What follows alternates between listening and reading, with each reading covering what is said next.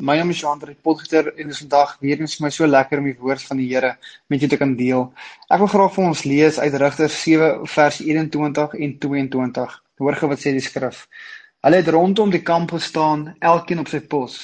Toe die 300 man die ramshorings blaas, het die hele kamp op die vlug geslaan. Hulle het geskree en gehardloop en toe het die Here dit bewerk dat hulle mekaar daar in die kamp doodmaak. Die kamp se mense het gevlug.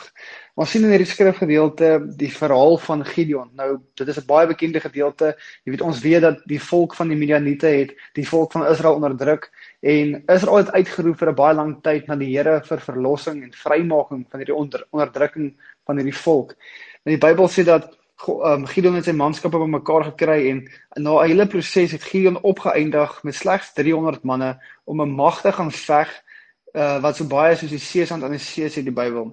En is interessant vir my dat terwyl uh, Israel uitgeroep het vir 'n oplossing en 'n antwoord en die Here aan hulle verskyn het en vir hulle gesê dat hy gaan Gideon oprig om die die vyand te verdryf, het God nie sy vingers geklap en die probleem van Israel het oornag verdwyn nie. Ons sien nie dat God vir Gideon gesê het jy moenie worry, jy weet môreoggend as jy oë uitvee dan dan is alles opgelos en al jou probleme is iets van die verlede nie. Ons sien nie dat God dit gesê het nie. Maar wat ons wel sien in hierdie gedeelte van Rigters 7 is dat God vir die manskappe en vir Gideon 'n strategie gegee het. Die Bybel sê dat God sê vir Gideon, julle is 300 manne, deel in groepies van 100 elk op gaan staan op drie verskillende plekke reg rondom die vyand se kamp en dan blaas hulle hulle ramshorings en hulle breek die kleipotte een na die ander. Die Bybel sê hulle die hulle het hierdie plan wat God vir hulle gegee het uitgevoer en dit het verskriklike verwarring onder die vyand se kamp gebring tot so 'n mate dat die vyand mekaar begin doodmaak het en begin vlug het. En ons sien dat Gideon hulle in daardie geveg 'n oorwinning behaal ehm um, deur die strategie wat God aan hulle gegee het uit te voer. Nou ek wil vandag na jou toe kom en ek wil vir jou sê jy het 'n rol om te vertolk. Baie kere voel ons dat wanneer ons in gebed na God toe gaan om ons probleem vir hom te gee, dat God dit oornag gaan laat verdwyn, dat God oornag net vir ons 'n oplossing gaan gaan stuur. En alhoewel dit moontlik is alhoewel God dit kan doen, sal jy dikwels nie in die Bybel sien en in die skrif sien dat God vir sy kinders en sy volgers nie noodwendig die oplossing oornag gee nie, maar dat hy vir hulle 'n strategie gee, 'n strategie wat hulle moet aanwend um, 'n rol wat hulle moet vertolk tot die verlossing en die bevryding van hulle situasie. Ons sien dit in die verhaal van Moses wat Israel uit Egipte uitlei. Hy het 'n rol gehad om te vertolk. Hy moes die die 10 plaae beskom. Hy moes leiding neem. Daar's 'n strategie wat God aan hom gegee het om Israel uit te lei. En ek wil vandag net toe kom en ek wil vir jou sê dat daar is moontlik vandag 'n probleem in jou lewe wat op wat al 'n rukkie by jou is en jy weet nie meer wat om te bid nie, jy weet nie meer hoe om te vra om ontslae te raak van hierdie probleem of om 'n oplossing te kry vir jou uitdaging of jou probleem nie. Maar ek wil vandag vir jou sê dat baie keer wil God nie oornag net ons probleem verwyder nie.